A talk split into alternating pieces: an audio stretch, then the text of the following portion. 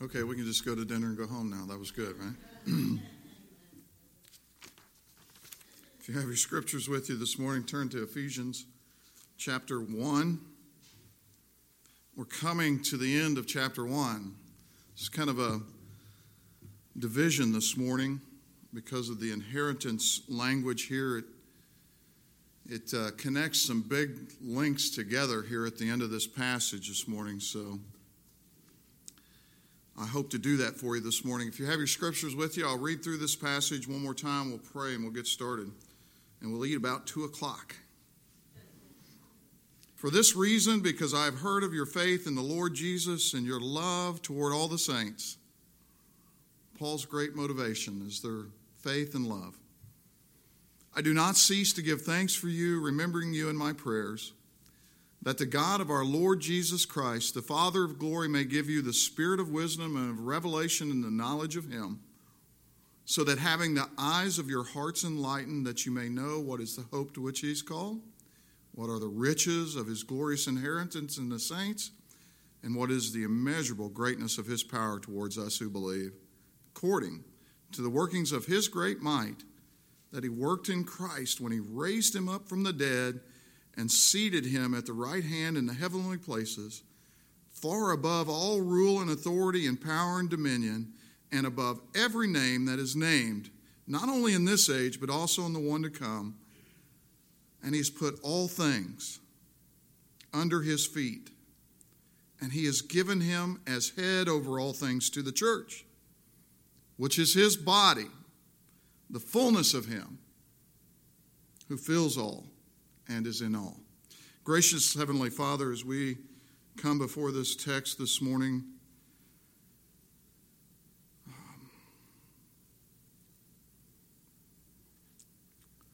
glorious vision of who Jesus is the lordship of Christ and the victory of the church. To know that my Savior, who is head over all things, is head of the church his beloved body, his bride, us, the believers that are gathered here this morning to worship his name. To not only to know that, but to know that he is at your right hand awaiting a time when all his enemies will be under his feet. Father, it may look like us from here looking up that there's not victory today, but that's total victory. Herod understood that in the first century. He was fearful of this king that had came and rulers today will bow their knee and confess their tongue to the King of Kings and Lord of Lords to your glory. It is your plan and your will. It's so beautifully illustrated in the first chapter of Ephesians. Father, as we come this morning, fill your people's hearts with the truth from this scripture. Help us to understand that not only we have received an inheritance, but we are your inheritance, your people. Help us connect those things together. Go past my simple words. Use the power of your Spirit in our hearts. In Jesus' name I pray. Amen. So, what does it mean to be heirs of Christ, yet to also be Christ's inheritance? You see that there in verse 18? It's language that's written throughout this first chapter. It's in verse 11, verse 14, and again here in verse 18. And it tells us, uh, in really in easy English language, that not only do we have an inheritance in Christ, He is our portion, but we are also His inheritance, God's people. What does that mean? What does that mean for us in a practical way every day? Well, the Old Testament tells us very specifically that the, not only the nation of Israel, but true Israel, the church, would be God's inheritance. Deuteronomy 32, verses 8 and 9, it's just ahead of the passage that we read, read this morning. When the Most High gave to the nations their inheritance, when he divided mankind, he fixed their borders of peoples according to their numbers of the sons of God. But the Lord's portion is his people. Jacob is his allotted portion. The church is God's portion today, Christ's portion, Christ's inheritance. Us, beloved, us, beloved believers. What does that mean? Good night. That is big language there. Even in Deuteronomy 32, verses 8 and 9, it sounds like what we're reading here in Ephesians chapter 1. Because God decreed that before the foundation of the world, He chose you in Jesus Christ so that you would be saved. He sent Jesus Christ to the cross to pay for your sins. And then, some point in history, He met you with His glorious gospel and you were saved. And then you could look backwards and start to see that truth, to see your inheritance, and to see what kind of inheritance you shall become. That's the big blocks we need to put together this morning in scriptures because it's so important. Do you see in Ephesians 1? It starts up here. Let me start on your left and go to my uh, to your right. It starts up here with God's decree of salvation. This is what I'm going to do in all the world. I'm going to redeem man and creation, right? And then it just makes this U shape into the lordship of Jesus Christ, where he's placed at the right hand of the Father, head of the church. Do you see that at the end of Ephesians? And all through that, we've worked. And today we connect this inheritance, which I feel Scripture teaches us that connects the two together. Because it's in the work that God has done in saving us that we understand our inheritance. And it's in the work that God is doing in us that we understand that we are His inheritance. Okay? Big building blocks this morning. This is going to kind of be the lead question as we finish out this chapter over the next few weeks. As we head into this end section of the first chapter of Ephesians. Now, this is, as you will hear forthcoming, the pinnacle of human flourishing and increasing that we've been talking about. That's been this subsection. We're talking about the increasing or human flourishing that is on this earth, that is the people that know and believe in Jesus Christ as Lord, and the wisdom they have and the revelation of the truth of God and what God is doing, His entire will for all the work, earth and all of creation, all of mankind. We get this all in chapter 1. So we see Paul begin to pray because he doesn't want the members of that new church to miss out on any of this. And this all leads us onward and upward because there's greater heights yet to be understood and greater things Paul prays for that the church would understand in this book of Ephesians. We called it Treasure So Rich, right? And then this sub portion that we're doing today, increasing. This passage and all of chapter 1 begins with the sovereignty of God and ends with the lordship of Jesus Christ. Maybe you've never heard those words this morning. What is the lordship of Jesus Christ? But for the believer, the truth is found in Ephesians 1 have significant impact in what it means to know God. To know His will, to know the salvation of His creation. And you have to know God rightly to know these things and to even to begin to worship Him. There are some, they're saying that they are worshiping God this morning by saying they're open to homosexuality. There's some churches this morning that even marry two men together. They're not worshiping God. They don't know who God is. Our God does not agree with those things. That's why it's so important to Paul to make this prayer so that you would know the one true God and you would worship him for who he is. Not create a God that you want, that accepts all the things that you want to do, but to worship the one true God. And I think right there at the basis of that is the beginning of the depth of our inheritance. Because it's there we let go of who we are. We let go of the struggle of the coming death of our physical body and understand that that's merely the victory of eternity, right? So, this passage, all of chapter 1, begins to teach this, and you have to grab a hold of this. And to do that a little bit, we're going to put some of these big thoughts together because we, uh, mankind, God is saving his creation. We as men are part of that creation, just as earth is a part of that creation. In fact, uh, uh, it was earth that Adam or mankind was made from. Remember that in Genesis chapter 1? In fact, Adam's name means dirt. Now, I know you guys thought that that's what my wife said my name meant, right? You're dirt, buddy, right? You act like it sometimes. Uh, Adam, which is the word man or mankind, also where we get the name Adam, Adam, Adam in the English. If you just put the feminine inflection on that noun, you get Adama, which means land or earth. And you remember in Genesis 2, God stooped over and he created, he grabbed that earth and he breathed into the nostrils of Adam and he became a living being, right? It was in that creation that God is recreating all things. Not only man is he redeeming in Christ, but he's also redeeming the creation. Jesus' resurrection is the power that this passage talks about, the immeasurable greatness of his power towards us. That power that brought Jesus out of the grave is also bringing us out of the grave, but it's also bringing all of creation out of the grave. Jesus would say that in John chapter 12, verses 46 and 47. He says, I've come into the world as light. Remember the beautiful theme of light in our soul? I'll get to that in just a moment. So that whoever believes in me may not remain in darkness. You know, we could just leave it right there. That's why Jesus came. That's why we have the truth of God. And that's why Paul is praying for these believers to understand that truth so that you won't be in the dark, so that you'll know God and know His will.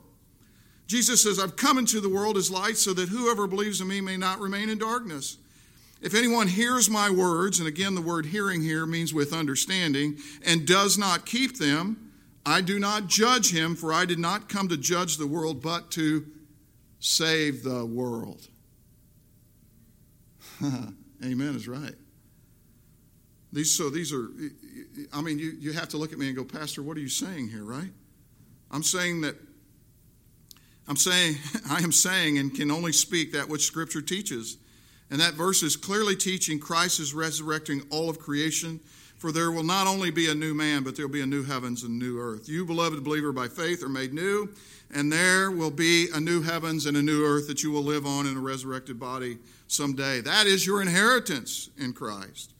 And these are worldview, these are major issues, right? These are worldview issues, major divisions, line of demarcation. It's black and white, night and day, hot and cold, mountain, valley. These things are not uh, uh, uh small things in our life. This is why God will separate the sheep from the goats. It's about God's will and not man's will. It's about who God is truly and not who I think He is as a man or who I make Him into be so that my sins fit into His schema of things. It's about God's will. Ephesians 1 is rife with God's will.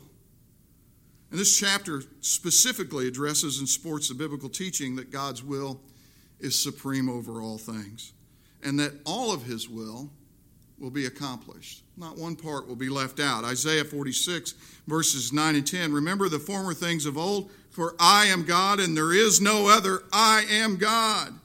No problem with pronouns there. I am. There's none like me, declaring the end from the beginning, and from ancient times things not yet done, saying, Listen, my counsel shall stand, and I will accomplish all my purpose. Now, that's a statement. It's unconditional because God is not contingent to any one thing or any one person. That's sovereignty. When we think about sovereignty, God not only can and has willed and decreed all things that come to pass, but beloved, He has the power to bring all things to pass. God's will be done where? Where's God's will to be done? Do you remember the model prayer? Sing it with me. Our Father, who art in heaven, hallowed be thy name. Thy kingdom come, thy will be done on earth as it is in heaven. Where is God's will being done on earth today? I would suggest to you it's in our hearts right here in this building and in His church, right, beloved? Because out there in the world, they're standing opposed to God. They're creating a different God. They have not the knowledge of God. You see why Paul's prayer is so important? I want them to know you, to have wisdom and revelation of who you are in the work of the Holy Spirit. Where will it be done? On earth as it in heaven. On earth? Really, think about that just momentarily. It's going to take the next several weeks to unfold that as we go through that, but I want you to be challenged by that this morning. I want you to be, as we read from the 17th chapter of the book of Acts this morning, a Berean who tests those things. It gets into their scripture because that's where the, don't Google it, read it from scripture. uh, that's, uh, that's where you'll find God's will, not on Google. Also, understand this sovereignty of God is at the heart of Paul's prayer. This is the connection point I want to make for you this morning that it's in the Spirit's work, first in bringing you the gospel of your salvation, the truth that saved you, and then taking you and giving you the wisdom and revelation of God, that He connects you to something much bigger. He connects you to the church to what God's doing in all the world so that you can believe that truth. He connects you to the Lordship of Jesus Christ so that you can see the glorious truth that Jesus today is at the right hand of the Father and every bit of His plan is being worked out today like it was planned before the foundations of this world. You see that in Ephesians 1. It begins with God's sovereignty, as I said. It begins with sovereign election before the foundation of the world. And where does it end? Well, that is the climax we're coming to, right? It ends as Christ is Lord over his church. But it includes us along the way. It begins with sovereign election in verses 3 and 4. You see it there. Before the foundation of the world, God decreed that he would save a people for himself, his prized possession, as we read from Deuteronomy there. It makes a trip through verse 7. That's how God was going to create a people for himself, that they would be redeemed by the blood of his Son who died for us some 2,000 years ago, and then he would meet us in moment in time the Holy Spirit would come, verses in 13 and 14, and teach us the truth of the gospel. And it's in hearing that gospel and our hearts being converted that we can look back and see what God's done. But in the middle there is the central verses to all of the book of Ephesians. You see them verses 9 and 10. He's making known to us the mystery of His will. A lot of people go around and say, I don't know what God wants from me. That's because they don't read their book. You heard somebody say that? Well, I'm not sure what God wants. Read your book, read your Bible. Read it and seek for God. God's promise is, I will show myself to you. He's making known to us the mystery of His will, according to His purpose, which He set forth in Jesus. That is, to what? Redeem man, right? Redeem creation. This is the plan for the fullness of time. Verse 10 to unite all things, all things, not just all men, but all things in Him, that is Jesus. Things in where? And things where?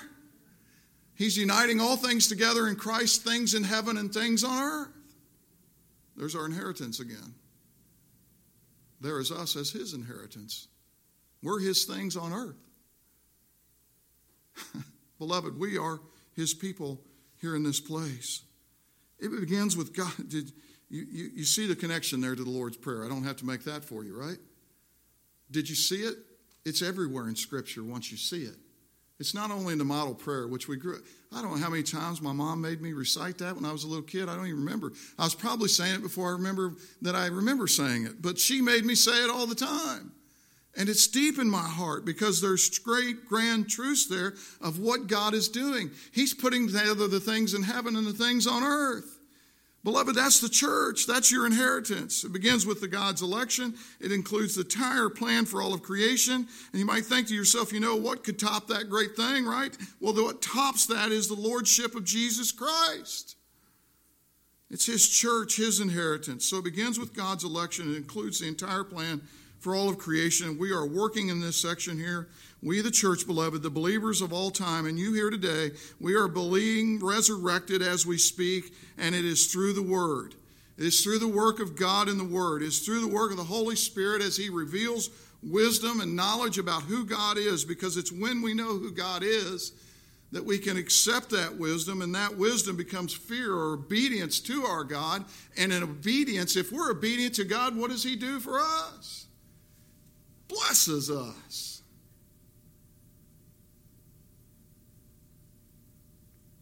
That's going to get bigger. Let's keep going.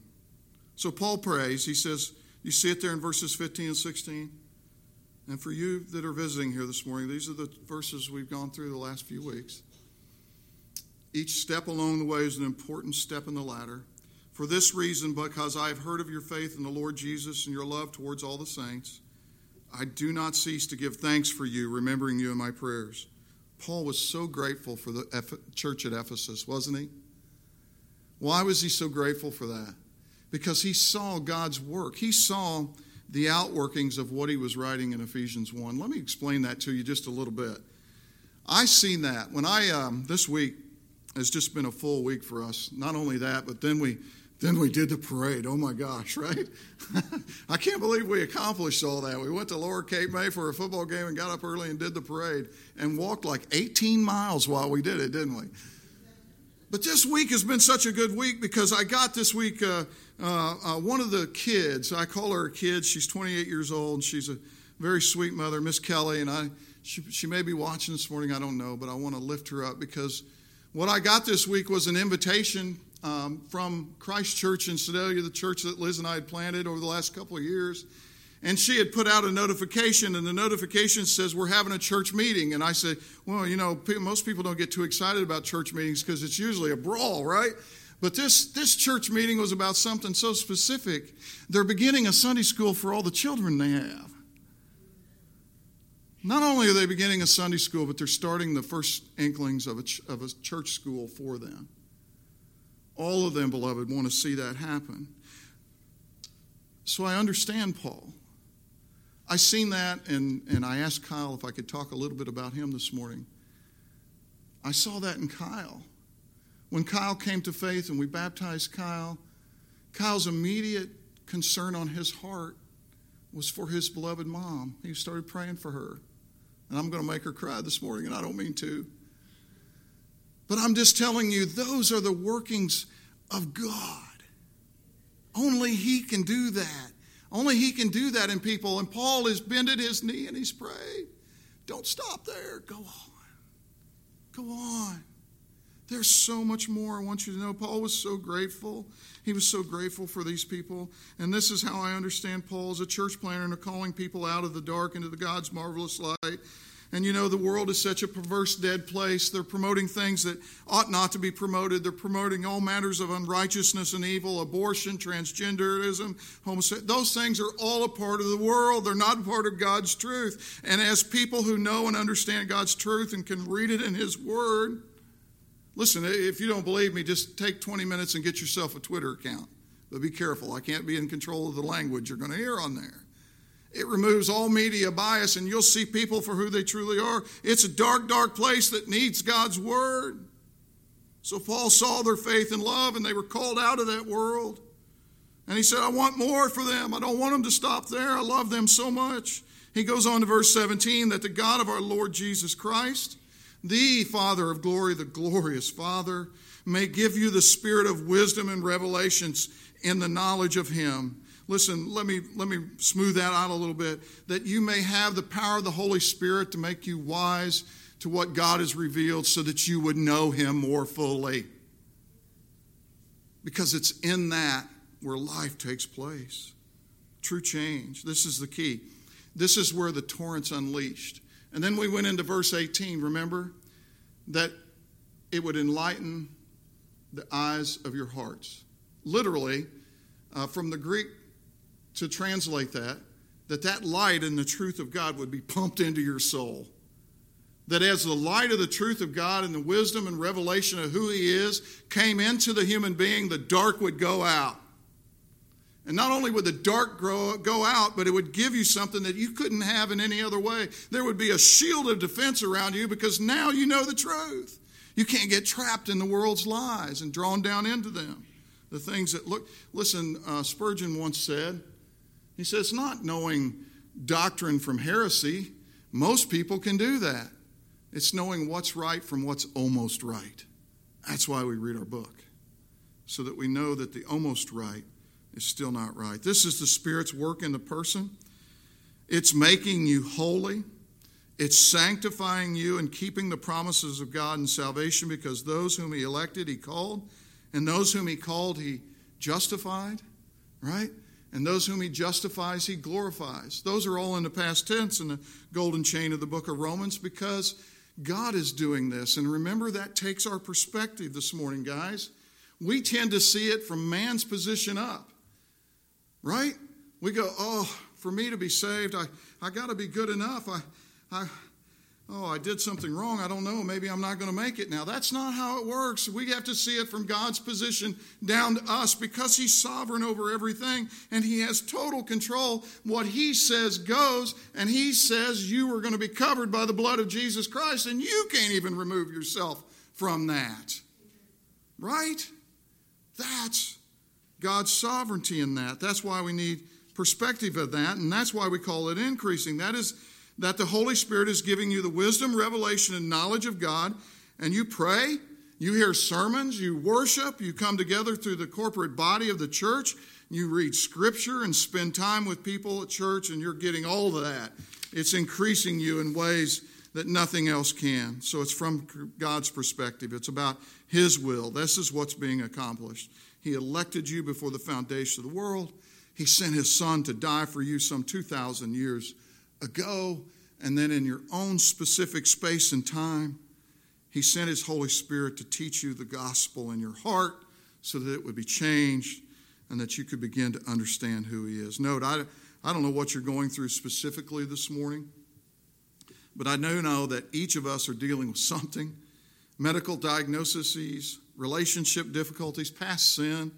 I don't know about you, but that one punches me in the gut once in a while, even though I know it's paid for. Maybe it's a sin you freshly committed. Maybe it's a sin that somebody sinned against you. Perhaps it's a fear of failure that you're not good enough. We all believe that at some point. We're not strong enough been too bad. But good news this morning, beloved, because it's God's will. It is God's will to reconcile all things in Christ, things on heaven and, and things in heaven and things on earth. And because you have faith, you will persevere. I promise. He will keep you. You're not keeping yourself. It is Christ's strength that you live in. I'm absolutely sure of that. For those who have faith in the Lord Jesus Christ, God will deliver you from all them things and bring you as He's willed and bring everything to pass for you. So, how do we tie all this together, beloved? And that's what I want to do this morning. Because His inheritance, this inheritance language, does this. How Paul uses this word is very key. It's connecting the sovereign plan of God in verses 3 and 4 to the final lordship of Christ in verses 21 through 23. Do you see it there? He uses the word inheritance three times. We begin in, in verse 11 In him we have obtained an inheritance having been predestined according to the this is our obtaining okay? This is the inheritance we received. What is that? We've been predestined. In other words go back up to 3 and 4 we're the ones. We're the church. We're the ones that god chose. He predetermined. And then he sent his son to die. And then he sent his spirit to work in our hearts. And we received right? It says this very specifically. We received these gifts. Our inheritance has come to us early and this is according to the purpose of him who works all things according to the counsel of his will. Like I said, he willed it. You couldn't stop it. He's working that in you. And then we get to verses 13 and 14. We're going to see that word again. In him also, when you heard the word of truth, the gospel, the one that saved you, right? We hear the gospel several times, but at, at, some point it means something much different because the Lord's done a work in us in reconverting and converting our hearts and, and cleansing us. When you heard the word of truth, the gospel of your salvation, and you believed in him, even that belief is from God. It uh, is the faith we first express so that we can repent of our sins. At that very moment, look what it says. We're sealed with the promise of the Spirit, the Holy Spirit, who is the guarantee of our what? Our inheritance until we acquire full possession of it on the day we stand with God, right? And this is all to the praise of God's glory. But we're working in verse 18 we're going to see something different here. He says, having the eyes of your hearts enlightened. That's Paul's prayer. He prays that they would get more wisdom and truth. They would understand God, who God is, and that light would fill our souls, that you may know the hope. We worked on that last week, to which He has called you, that belief, right? That, that hope that He has given us. But that we'd also know what are the riches of His glorious inheritance in the saints. Do you hear that, beloved? We are His inheritance. We are his inheritance. Play with that language just a little bit in your mind. These two things are sure from these three passages is that God has given you an inheritance and God is giving you as an inheritance. Isn't that glorious? God gives you that God gives you as an inheritance and I said that's the work of the spirits. He's coming to you with the word of truth. And here's the word doing the work again. Again, it's so important. Remember, I said this again this morning in Sunday school we have the inscripturated word, this word that we're reading from, right? But we also have the living word, Jesus Christ. He's revealing God to us. He's living it, right? He's our, somebody's pointing at their heart. He's my portion. He's my inheritance. He's in me. So it's the Word doing the work in us, whether it's the Word living or the Word inscripturated. This means that in verse 14, 14 you were indwelt by the Holy Spirit of God. He is your connection to that truth. And here is the possession of that inheritance, the guarantee of the work, or he is, I'm sorry, the guarantee of the work that was done on your behalf. It's your connection to understanding the sovereign will of God. As we look back in Ephesians, we can understand what God has done because that's being illuminated in our hearts by the work of the Holy Spirit. All of this is our inheritance. To have that truth in you gives you something that the world cannot give an assurance, a steadfastness, a purpose, a potential a work. Listen to me. God's doing a work in you. God is doing a work in you. And as that work begins, as all that work's taking place, that inheritance begins to do the work not only in you, but from you. And this is where, beloved, we're going to see how we're Christ's inheritance. This is why it becomes the heart and center of God's uh, Paul's prayer. Uh, I heard of your faith in the Lord Jesus and your love towards all the saints. And I'm not going to stop praying for you. I give thanks for you because I want you to go. That, you, that the God of our Lord Jesus Christ, the Father of glory, may give you the spirit of wisdom and of revelation and knowledge of Him. This is where the torrent of truth is unleashed and the blessings are unleashed to, to know and to have true knowledge of God, to rightly know Him and to know Him truly. That's what Jesus said God is seeking. Remember that? To the woman in the well, John chapter 4. Yeah, you remember. You worship what you do not know, he says to her. We worship what we know, for salvation is from the Jews. But the hour is coming. Indeed, it's here now for us. The Holy Spirit indwells us, right? And is now here when the true worshipers will worship the Father in spirit and truth. For the Father is seeking such people to worship him. God is spirit, and those who worship him must worship him in spirit and truth. How can you know how to worship, even worship God, if He's not let loose that wisdom and revelation of who He is in you? You can't worship a God of your own making because that'll lead you to a grave of your own digging. if you don't know the one true God from His Word, you're damned. It is in God we have life. It is through what He has done we know how to worship Him. And here's the tie in, brothers and sisters. Here's the tie in of how this inheritance ties us together in God's sovereign plan with the Lordship of Christ in the church. Because God is seeking a people, a special people. When we worship in spirit and truth, the church on earth is united with the church in heaven. There's that language again. We know that. Beloved, Paul wanted these believers to know that the truth about God, because it is the truth that they will know their true inheritance is in heaven with Christ and not in this place. It is in that truth they will attain wisdom, and that wisdom calls them to obedience, and that obedience leads to the blessings of God. It's in this prayer that Paul promotes the work of the Holy Spirit in filling the believer, literally light in our soul of the wisdom and revelation of God. Listen, beloved, it's God is filling us with Christ so that we can fill the earth with the truth of Christ. Ah, yes. That's what the church is here for, is it not? That's what we see at the end of this passage. Just let me read the verses for. And he's put all things under his feet and gave him as head over all things to the church. That is Christ. He's at the right hand of God. Doing what? Interceding on our behalf. Who's our? Us, the church, God's people, which is his body, the fullness of him who fills all in all. He's taking care. Listen, beloved, He's doing the same thing I am, the same thing Paul is. He's standing in heaven right now, interceding for his church's behalf, that they would be filled and understand their calling as his inheritance, that they would be filled with his truth so that they could fill this dark, dead world with the lordship of Jesus Christ. Don't believe me? Let's go to 1 Peter. I know you believe me because you believe everything I say, right? But I want you to see it in Scripture. I want you to see the words. We read the first part of the first chapter of 1 Peter this morning. Let's read just those words again. While you're turning to 1 Peter, I'll read those. Blessed be the God and Father of our Lord Jesus Christ. According to his great mercy, has called us to be born again to a living hope through the resurrection of Christ from the dead. There's that resurrection power, right? Verse 4, what's it say? What are we born again to? What are we called from? What?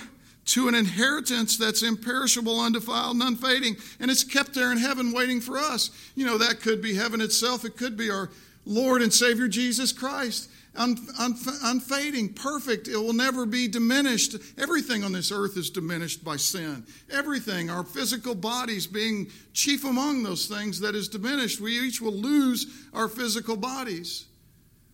But all the things that we long for to be right are what's being diminished. But Jesus is there with our inheritance where things will never be diminished. They're imperishable, undefiled, and unfading. But what are we to him? Go to the second chapter of 1 Peter.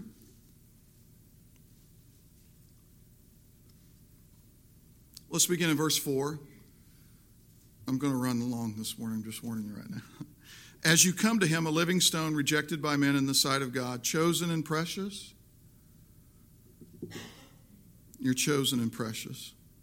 Verse 5 You yourselves, like living stones, are being built up as a spiritual house to be a holy priesthood, to offer spiritual sacrifices acceptable to God through Christ Jesus. For it stands in Scripture Behold, I'm laying in Zion a stone, a cornerstone who is chosen and precious, and whoever believes in him will not be put to shame. So the honor is for you who believe, but for those who do not believe, the stone that the builders rejected has become the cornerstone and a stone of stumbling, a rock of offense. They stumble because they disobey what? The word, the one thing Paul wants his believers to have. They disobey the word as they were destined to do. Verse 9 and 10, capstone of what I'm saying to you here this morning. But you are a chosen race. You see it? A royal priesthood, a holy nation, a people for his own possession, that you may proclaim the excellencies a people for his own possession. You're the inheritance of Jesus Christ. You, the church, the believer, a people for his own possession. To be a royal priesthood, a holy nation. Why is that so important? Francis Schaeffer wrote in his book in 1984. It's called The Great Evangelical Disaster. He said the Reformation not only brought forth a clear preaching of the gospel, you guys know what the Reformation is, right? The middle of the 16th century, it was the uh, middle of the 14th century, whenever the Gutenberg uh, invented the press, probably around 1440 to 1450. The numbers aren't exact there. But it was the invention of the printing press that sent out what? What one book has sold more copies than any other book in the world? What one book still sells more copies today than any other book of the world? What one book is above all other books? It's the Bible. It's God's Word. It is what God said. And it began the Reformation. It was the light that pierced the darkness of the dark ages. It gave shape to society as a whole, Schaeffer says, including government, how people viewed the world and the full spectrum of culture. In Northern Europe and in the countries such as the U.S. that are extensions of Northern Europe, the Reformation brought with it an enormous increase in the knowledge of the Bible, which spread through every level of society. It is clear that through the Reformation, many were brought to Christ and that the absolutes of the Bible became widely disseminated in the culture as a whole. The freedoms which grew out of this were tremendous, and yet, with forms grounded in the biblical consensus, the freedoms did not lead man to chaos. I remind you, he wrote this in 1984. What he recognized is that the Reformation was the light that brought life and an end to the dark ages, as I said. It was the advent of the printing press that brought the Bible to every man's hand. When the pilgrims set foot on this shore seeking freedom to worship God in spirit and truth, they encountered men, savages that were painted in blue, throwing sharpened sticks at each other. And just 400 years later, look at us. The Word of God brought those truths, brought those blessings. But Schaeffer goes on. But something has happened in the last 60 years. The freedom that was once founded on a biblical consensus and on a Christian belief has now become autonomous freedom. It's cut loose from all constraints. Here we have the world spirit of our age, autonomous man setting himself up as God in defiance of the knowledge and the moral and the spiritual truth which is of God. The titanic freedoms which we once enjoyed have been cut loose from their Christian restraints and are becoming a force of destruction leading to chaos. He wrote that in 1984. And look at the last 50 years. Beloved, this is what the Word of God does it changes people, it brings about Christ inheritance in this place. And as we fill this world, we fill them with the light of Christ. Don't turn away from your book. It can do great things in your life and great things in your family's life, and it can do three great things in our culture. People will know God and know God truly, and that in that they will know their own sin and understand who God is and repent before a holy God and accept his payment of sin in Jesus Christ. It will save their life. That is their inheritance. And in doing so, God's great power is on display in making them a holy nation, a royal priesthood, a people as his own possession. Beloved, the church fills this dark world with light. Jesus is Lord. God's will is the same today as it was yesterday and until the Lord comes again. We are his inheritance, and we fill this world with light. Gracious Heavenly Father, as we come this morning, work in the hearts of your people this truth about who you are and what you're doing. These are big things. We didn't pick them apart this morning. We just wanted to give some overall understanding of the lordship of Christ. But as we spend the next couple weeks in this passage, and we begin to drill down on what it means that Christ is Lord and that all will bow the knee and confess the tongue that He is Lord, King of kings and Lord of lords, to the glory of you, Father. Help us to understand these things. Help us to understand how we are inheritance to these glorious realities in Jesus Christ. And Father, if there be one here this morning that you're doing this work in, I just pray that as they come to an understanding truly of who you are, that you would reveal yourself. As Paul prayed for that church, so too we pray for them. That we would see their faith and love, and that you would increase the knowledge and wisdom in them. In Jesus Christ, our Lord and Savior. In his name we pray. Amen.